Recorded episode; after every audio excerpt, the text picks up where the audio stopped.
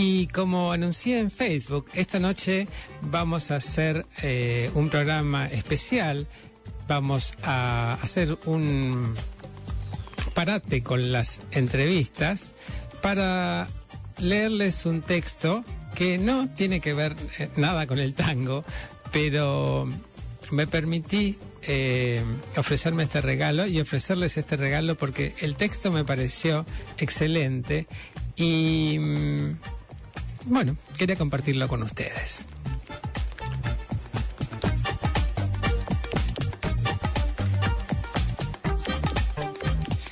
Se trata de Museos Invisibles, que está, es una obra de Lauri Leite, que fue publicada por eh, Laberinto Press en la antología Beyond the Gallery.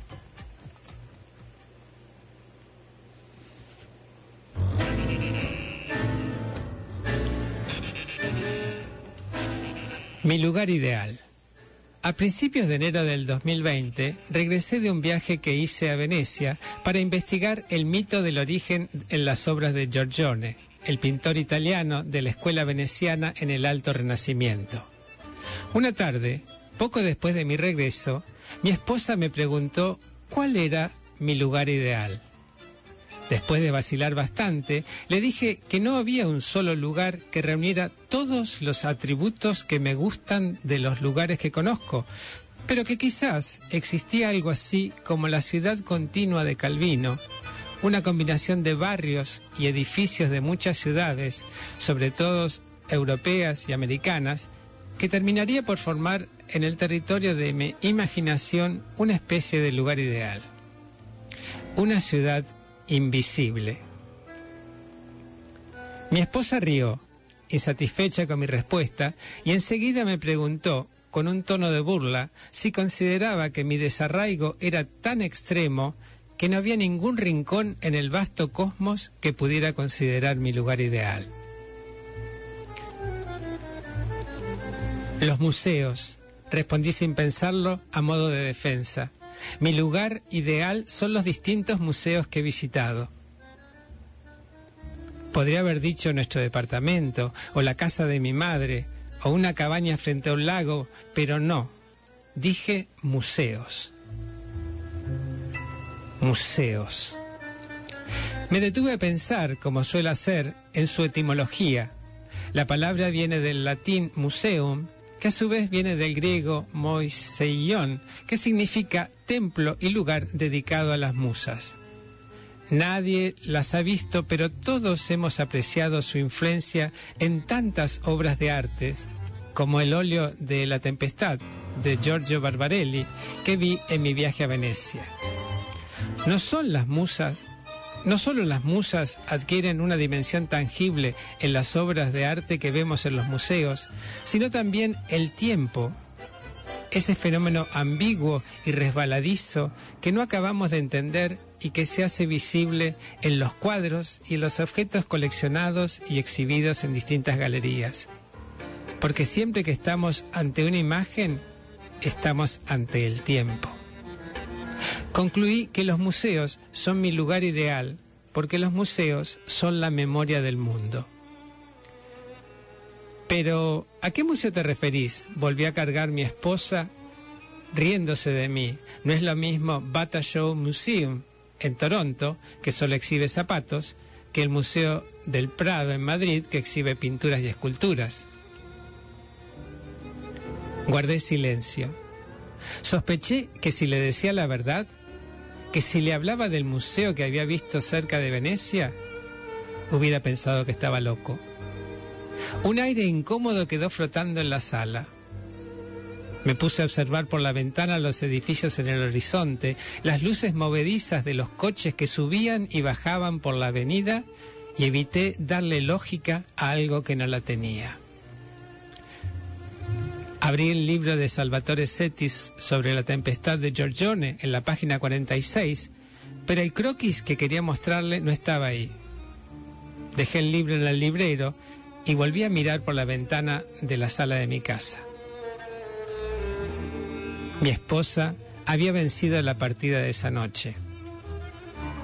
Sin desprender los ojos de los edificios en el horizonte, le respondí que no había un solo museo de los que conozco que reuniera todos los atributos que me gustan, pero que quizás existía algo así como un museo continuo, una combinación de pinturas y objetos de muchos museos, sobre todo europeos y americanos, que terminaría por formar en el territorio de mi imaginación una especie de museo ideal. Un museo invisible. Mi esposa se quedó insatisfecha de mi respuesta y así pasamos la tarde dándole vueltas al asunto. Vamos a hacer una pausa aquí para escuchar un tango muy poco conocido cantado por Milva.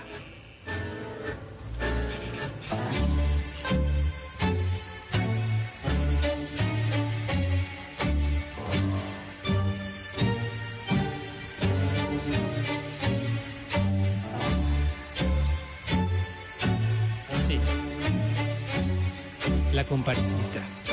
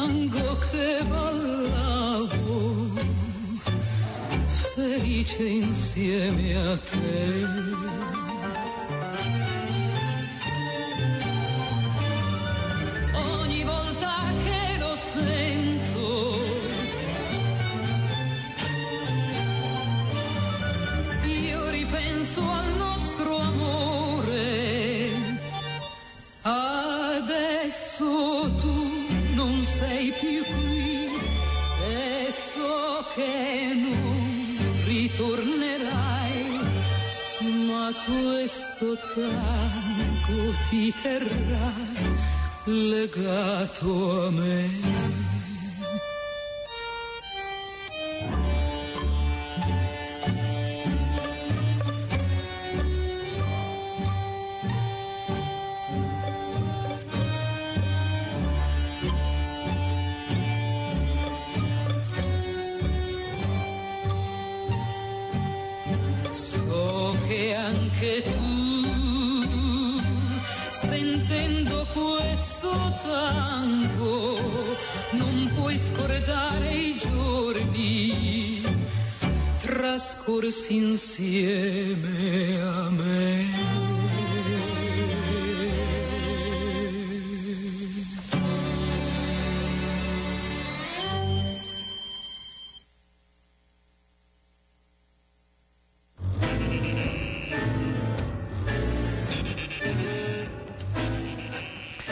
Continuamos la lectura de Museos Invisibles.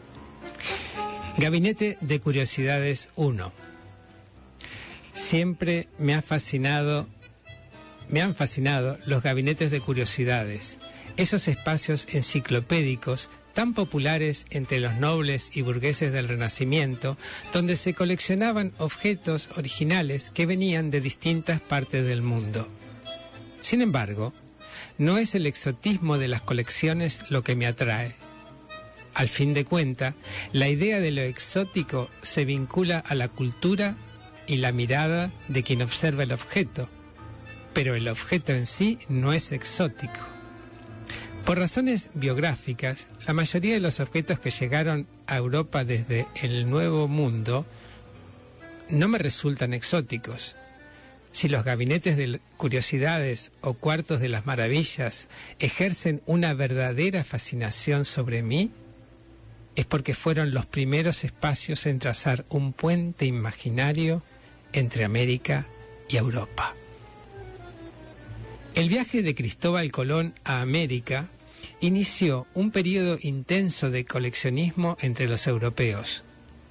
La mirada de los exploradores, conquistadores, saqueadores, había posado sobre aquellos territorios extraños se duplicaba a una escala en miniatura en los cuartos de las maravillas. El mundo lejano, reducido a su esencia, se arrastraba hasta Europa bajo la forma de unos cuantos objetos. En el microcosmos de los cuartos de las maravillas cabía el mundo entero, y los visitantes podían repetir con los ojos, por el placer de mirar, las travesías de los exploradores en versión microscópica. Muchos europeos saciaron su curiosidad científica y estética observando en los gabinetes de curiosidades colecciones de objetos que venían de las mal llamadas Indias Occidentales. A partir de 1519, los soldados de Hernán Cortés enviaron a Europa numerosos objetos expoliados a las civilizaciones indígenas. Tras la caída de Tenochtitlán, millares de tesoros aztecas textiles, objetos de oro y plata, arte plumario y máscaras de jade, empezaron a inundar los palacios de los nobles europeos. El mundus novus, como lo, definió Américo Vespucci en su carta a Lorenzo de Medici en 1503, tomó cuerpo en esos objetos que tanto maravillaron a los, a los visitantes de los gabinetes de curiosidades en el Renacimiento. Hacia 1520, Albrecht Dürer, el gran pintor alemán, cuyos ojos no dejan de seguirme en sueños desde que vi su autorretrato en el Museo del Prado de Madrid, escribió sus impresiones después de haber visto en un gabinete de Bruselas una serie de piezas procedente del tesoro de Moctezuma que Hernán Cortés le había enviado a Carlos V. Se trata quizás de la primera observación del arte azteca por parte de un artista europeo.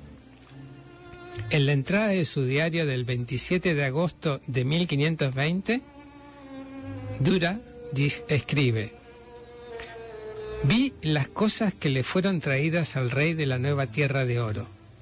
Un sol enteramente de oro de toda una brasa de largo. Asimismo, una luna enteramente de plata del mismo tamaño también varias curiosidades de sus armas, armaduras y proyectiles, vestidos muy extraños, mantas y toda clase de artículos raros del uso humano. Todo lo cual es más bello de verse que maravilla. Estas cosas eran todas tan preciosas que estaban valuadas en cien mil florines, pero nunca he visto en todos mis días nada que regocijara tanto mi corazón como estas cosas. Pues vi entre ellas sorprendentes objetos de arte y me maravillé del sutil ingenio de los hombres de esas lejanas tierras. En otra anotación de su diario, leí que también le impresionó una pequeña escultura de un fruto de jade. Él pensó que era una manzana, pero hoy sabemos que se trata de un Solanum lycopersicum, el fruto que en Italia llamaron pomo d'oro, manzana de oro, en Francia pomme d'amour, manzana de amor, y en España, conservando su raíz etimológica, azteca, tomate. Vamos a hacer otra pausa ahora para escuchar a Adriano Celentano con lunfardía.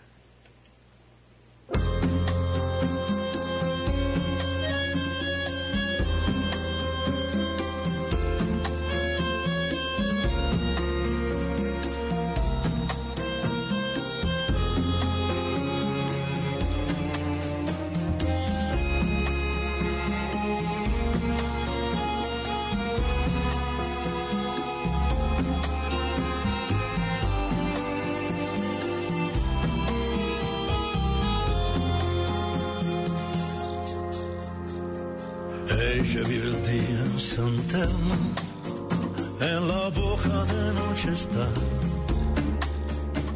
Allá, allá un bacana, aquí busca un abrochada está en sus pasos el tango. En la bocha un clavo para doblar, un bajo una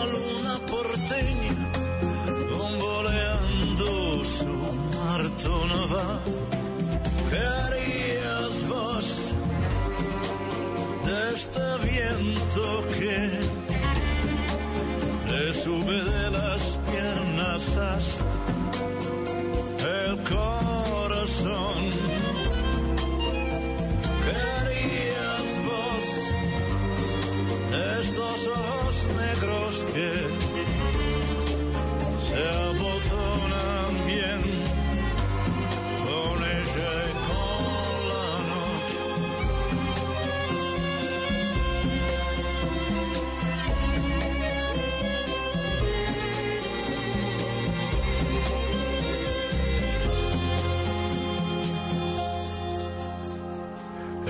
Hombres borrachos que le hablan siempre de ellos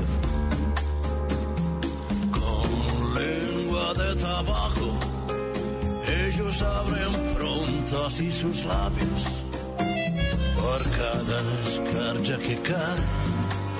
Una rosa abierta ella cultiva hasta que le escupen polvo de oro en el profundo centro de su deseo cruel arriba. ¿Y qué harías de este viento que le sube de las piernas hasta del corazón?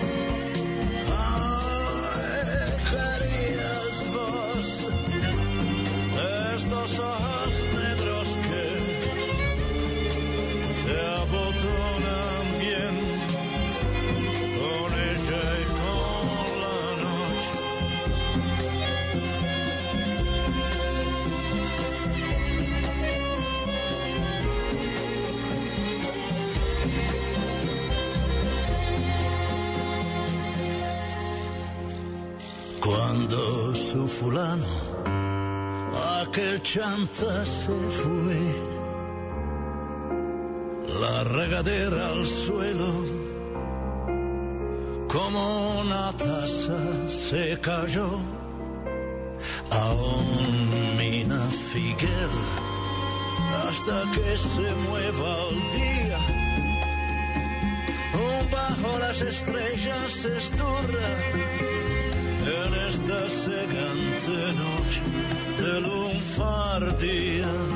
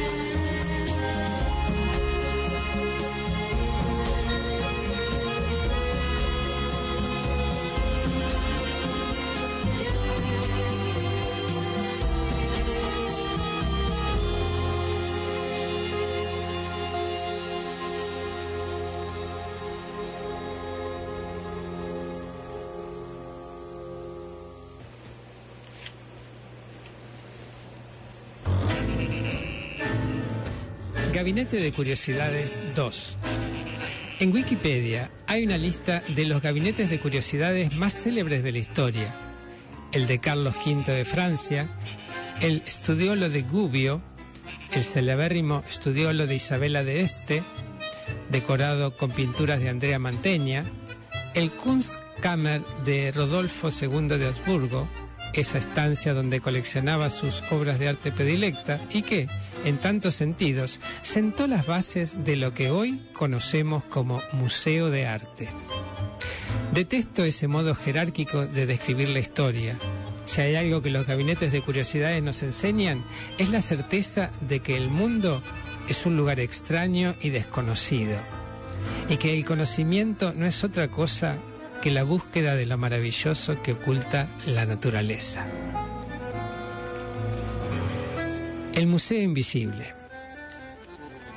En el tren de Milán a Venecia, en ese viaje que hice a principios del 2020, un tipo raro se sentó a mi lado.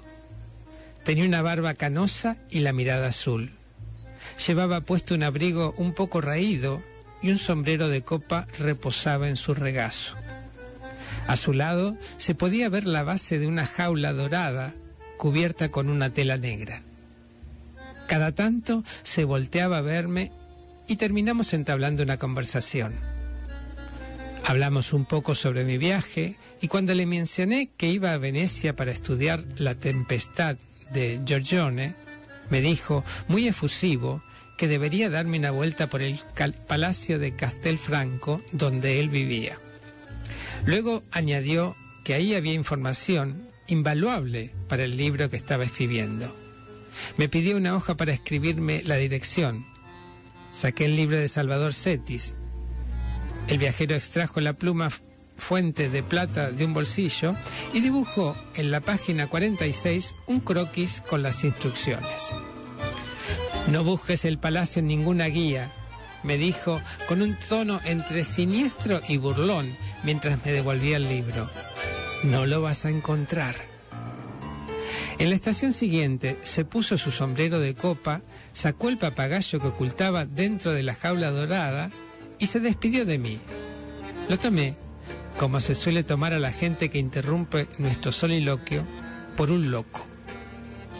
Una vez que llegué a Venecia, dejé mi maleta en el hotel.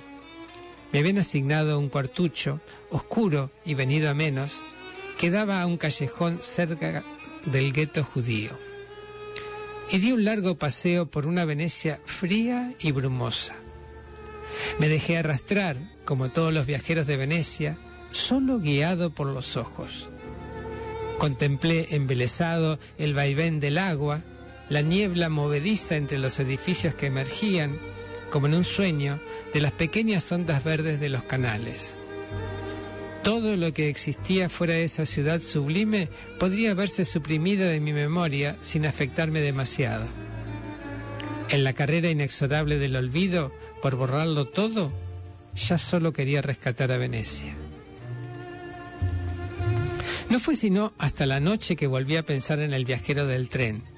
Después de devorar unos espagueti al pomodoro bastante mediocres, el frío y el cansancio me empujaron a regresar a mi aterucho. Todavía entregado esa mezcla de euforia y fatiga que me había inundado el cuerpo con la extravagancia arquitectónica de una ciudad suspendida sobre el agua, Estiré las piernas en la cama y abrí el libro de Salvatore Setis sobre la tempestad de Giorgione. Ojeando el libro, entre un bostezo y otro, me tropecé con la antigua caligrafía del viajero en la página 46. A la mañana siguiente, mientras tomaba un té en el restaurante Tucho del hotel y revisaba mis correos, me confirmaron mis sospechas. El palacio no aparecía en ninguna página de internet y la recepcionista del hotel nunca había escuchado hablar de él.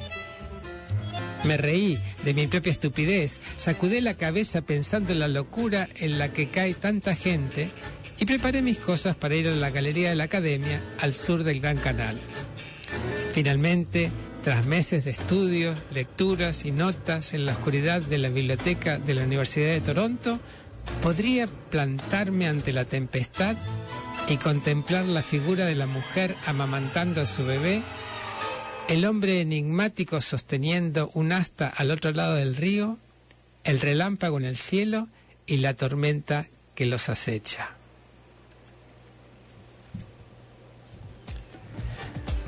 Tenía un deseo irreprimible de exponerme a los colores auténticos, a su aquí y ahora. El aura de la obra de Giorgione tuvo una influencia decisiva en mi experiencia estética. No era solo que los colores fueran más radiantes de cómo los había visto impresos en infinidad de libros, ni que los numerosos detalles del trabajo del pincel se me hubieran escapado en la planicie de las reproducciones.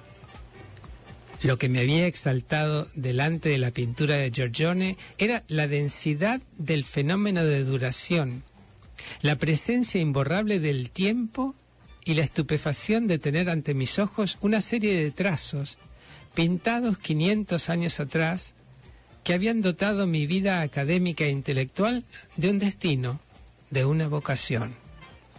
Debo confesar que en el baño de las galerías me asaltó la vanidad. Le robé una mirada a mi cara reflejada en el espejo y me deleité imaginando la envidia de mis colegas cuando vieran mi nombre impreso sobre la imagen de La Tempestad en la portada de mi libro, Riders of the Storm, The Myth of Origin in Giorgione's Landscapes. Unos turistas que usaban mascarillas se rieron de mí. Después de dos semanas en Venecia, visitando iglesias y museos por las mañanas, cansado de los turistas que saturaban cualquier rincón de la ciudad, y escribiendo por las tardes en mi cuarto de hotel, me encontré atorado en una sección de mi libro que trataba específicamente sobre el pecado de Adán y Eva en la tempestad. Miré por las ventanas el callejón soleado. La pintura de las paredes de ladrillo se caía a pedazos. Las plantas estaban marchitas y el verdín avanzaba por los muros. Olía mal y a lo lejos sonaba una vieja radio la narración de un partido de fútbol, deporte que detesto con todas mis fuerzas. El paisaje gastado me empezaba a abrumar. Intenté retomar el capítulo del pecado original y recordé, no sin cierta aprensión, la risa amarga y desdeñosa del viajero en el tren, cuando le conté la base temática de mi libro, poco antes de que se pusiera serio y me recalcara que si me interesaban los orígenes de la tempestad, debía visitar el Palacio de Castelfranco. Con el propósito de distraerme de mi trabajo, examiné el croquis de la página 46 del libro de Cetis. El lugar no aparecía en Google Maps. La idea de que hubiera un punto ciego en la historia conocida de la vida de Giorgione me empezó a emocionar. Vamos a hacer otra pausa aquí para escuchar esta vez a Mina con nostalgias. Quiero emborrachar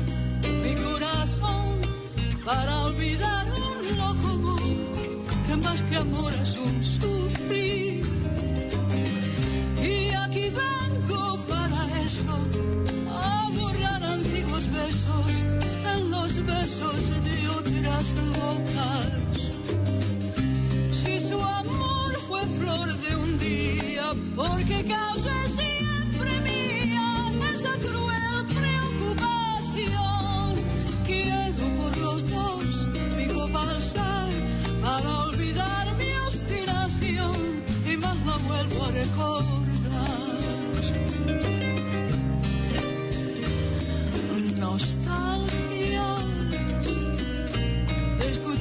su risa loca y sentir junto a mi boca como un fuego su respiración. Angustia de sentirme abandonado y pensar que otro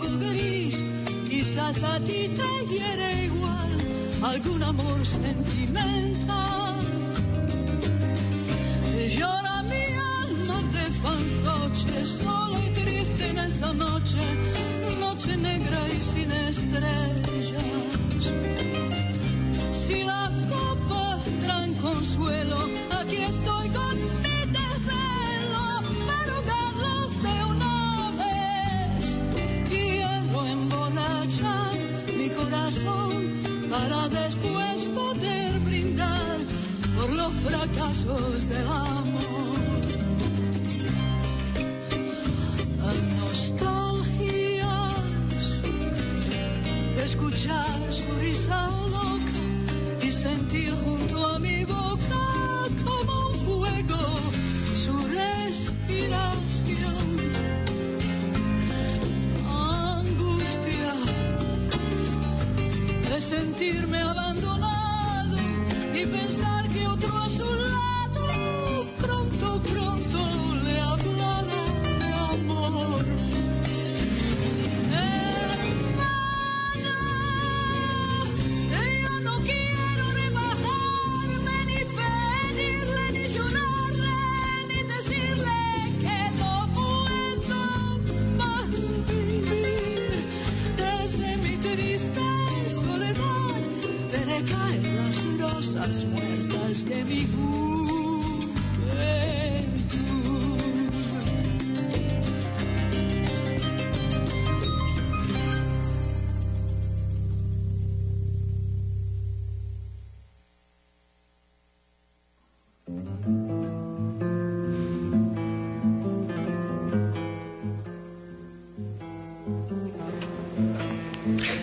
A Hertz, la que está cerca de la estación Venecia-Santa Lucía, y renté un coche para la mañana siguiente. Sin demasiada esperanza, por un afán, más por un afán de aventura que por otra cosa, atravesé la soleada Vía de la Libertad, viendo de reojo los reflejos del sol en el agua, y me dirigí a la provincia de Treviso. Cualquiera que haya visto alguna vez las pinturas de Giorgione sabe de la belleza austera de la llanura padana, de la combinación del verde oscuro de los árboles en las colinas y el amarillo opaco de los prados. Una vez que llegué a Castelfranco Véneto, seguí al pie de la letra las indicaciones que el viajero del tren me había escrito en la página 46 del libro de Cetis. Pasé por una colina que bordeaba el pueblo y cuando llegué a la cuarta llanura, giré a la derecha y percibí que una enorme construcción de cristal sobresalía en el horizonte. Me asombró la facilidad con que encontré el palacio y pensé que quizá me había equivocado de lugar. Estacioné el coche cerca de, la gran, del gran, de un gran portal dorado. Una esquina de la construcción de cristal se veía entre las rejas y más al fondo la fachada del palacio. Toqué cinco veces una aldaba muy ornamentada y poco después surgió a lo lejos la figura del viajero del tren. Llevaba su sombrero de copa y el papagayo en el hombro. Me saludó con un gesto muy cordial y me abrió la puerta. Me alegro que hayas venido, me dijo sin mirarme con una voz monótona y nasal. Caminamos en silencio hacia la construcción de cristal. Era un invernadero. Esto te puede interesar, soltó al dejarme pasar. En el interior húmedo de esa especie de invernadero se conservaban millares de tomates amarillos y rojos y en una pequeña placa, también dorada, había una inscripción que informaba que los Solanum lycopersicum, los tomates provenientes de América, se habían sembrado en Europa por primera vez justo en esa llanura del Véneto. Las semillas de los tomates amarillos y los rojos fueron lo único que Cosimo trajo al Nuevo Mundo, me dijo el viajero del tren, dándole de comer un tomate a su papagayo. Las plantó al lado del museo que había fundado su padre en honor de él y de su madre. Fue ahí donde Pietro Andrea Mattioli en 1544, vio por primera vez esos frutos raros que no, habían, que no había sabido reconocer Dura en las esculturas aztecas y les dio el nombre de pomidoro. Bueno, continuó riendo el viajero, también trajo dos ardillas que dejó en Génova. Todas las ardillas que ves correteando en Génova son americanas, como tú. Tiró las sobras del tomate y metió al papagayo en su jaula dorada. Su risa amarga y la impaciencia de no saber a dónde iba me llevaron a preguntarle qué relación guardaba todo esto con Giorgione.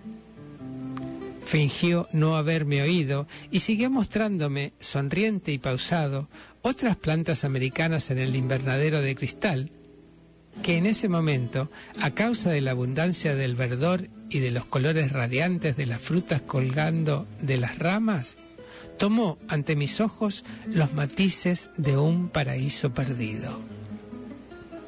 Luego me dio un paseo por el herbario al lado del invernadero, donde todavía había ejemplares originales de muchas plantas americanas que habían llegado a Europa en el siglo XVI.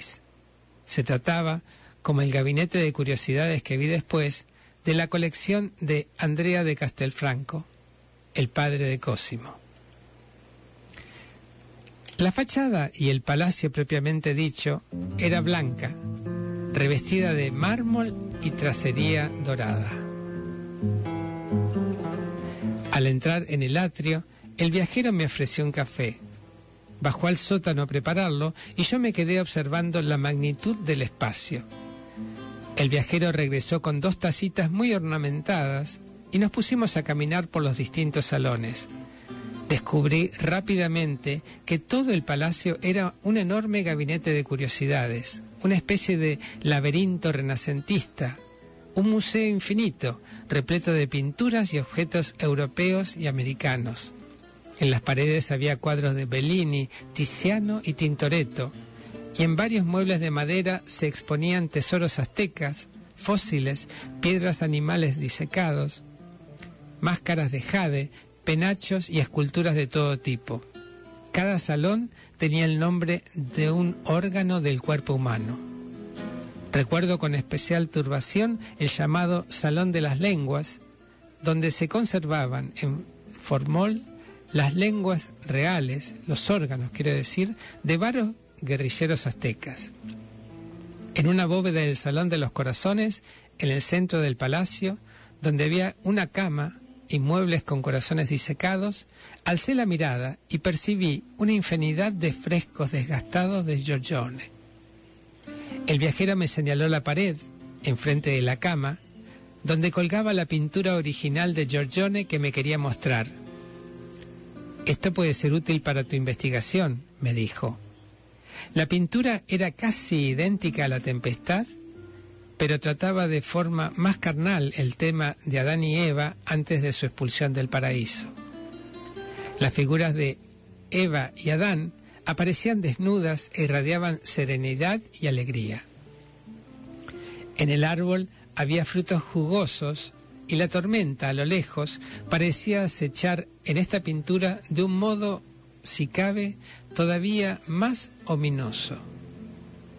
El viajero me comentó que Giorgione había usado a los tres miembros de la familia Castelfranco como modelos y acto seguido me contó la historia de la familia. Resulta que Andrea de Castelfranco le comisionó un cuadro sobre el pecado original a Giorgione, que era un amigo íntimo suyo desde la infancia. Andrea quería que el cuadro se llamara Pecado Original, pero Giorgione más tolerante, lo llamó El origen. Y se sirvió de ese nuevo título para usar como modelos a Andrea, a Dorotea, su hermana gemela, y a Cosimo, su bebé de algunos meses. Poco después de que Giorgione pintara el cuadro, se descubrió que Andrea de Castelfranco había mantenido relaciones sexuales con Dorotea y empezó a circular el rumor de que Cosimo era su hijo. Cuando el esposo de Dorotea descubrió la pintura y vio a los tres desnudos, Dorotea desapareció. Andrea, temeroso del destino que le podía esperar a Cosimo, lo raptó y lo mandó con un amigo de Giorgione, primero a Génova, luego a España y de ahí al Nuevo Mundo en la flota de Alonso Quintero. Tras la conquista de la Española, Hernán Cortés se hizo cargo de él y Cosimo, ya adolescente, lo acompañó en su expedición a lo que hoy conocemos como México. Gracias a una carta que le escribió el amigo de Giorgione, Cosimo se enteró de la historia de sus padres y siempre soñó con retornar al palacio.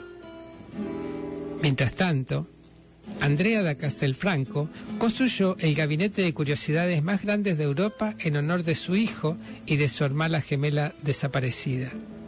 Se decidió a coleccionar, eh, de modo obsesivo, todo tipo de plantas y obras de arte provenientes de América.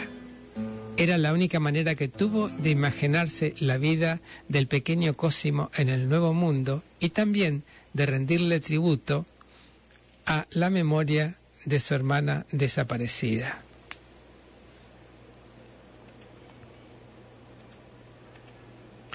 Alrededor de 1504, la familia Vendramont le comisionó un cuadro a Giorgione. Sorsi, como le decía de cariño Andrea, pintó otra versión del origen que llamó La Tempestad en el gabinete de Andrea, donde trabajaba en los frescos del Salón de los Corazones. Y esa pintura, una copia casi calcada de la otra, es la que ahora está en la sala de la Galería de la Academia. Hay algunas diferencias, pero no cabe duda, los modelos son los mismos, Andrea, Dorotea y Cosimo. Unos años más tarde, según me contó el viajero, Andrea de Castelfranco abandonó su palacio y huyó en un barco de Génova al Nuevo Mundo en busca de su hijo. Nunca volvió a Europa. Los caprichos de la historia quisieron que casi al mismo tiempo Cosimo hiciera el trayecto inverso y zarpara en un barco en el puerto de Veracruz con un par de ardillas y las semillas de tomates en los bolsillos, hacia Europa en busca de su padre. Una especie de dama de compañía de Isabela d'Este le contó a Cosimo que cerca de Castelfranco había un palacio abandonado Cosimo la encontró y decidió plantar las semillas de tomate enfrente del palacio, justo debajo del Salón de los Corazones donde estaba abandonado el origen, el cuadro de Giorgione. Hacia el final de mi visita, el viajero me llevó al jardín trasero. Era el mismo jardín que aparecía en el origen y la tempestad de Giorgione. El viajero rió al comprobar mi asombro. Poco después aseguró con ese tono monótono y nasal que el gabinete de Castelfranco era el museo de arte más antiguo de la historia. El primer museo. Un instante después me ofreció otro café. Lo rechacé con un gesto de agradecimiento. Caminamos en silencio hacia el invernadero, atravesando el huerto de tomates y la jaula dorada del papagayo. No sé cómo, hasta entonces, no se me había ocurrido preguntarle su nombre. Con la misma pícara sonrisa del tren, me contestó que se llamaba Cosimo.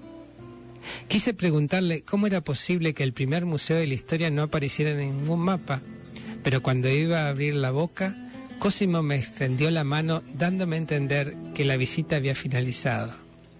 Y me felicitó por haberme atrevido a ir a su palacio de Castelfranco. Nadie más lo había hecho. Cuando devolví el libro en Venecia, Vi eh, el libro de Cetis en el asiento de copiloto. Lo abrí y noté que alguien había borrado el croquis de la página 46. Quizás sea mejor así. Si hay algo que los gabinetes de curiosidades nos enseñan, es la certeza de que el mundo es un lugar extraño y desconocido, y que el conocimiento no es otra cosa que la búsqueda de lo maravilloso que oculta la infinita naturaleza. Los dejo con Vinicio Caposella y Polpo de Amor. Thank you.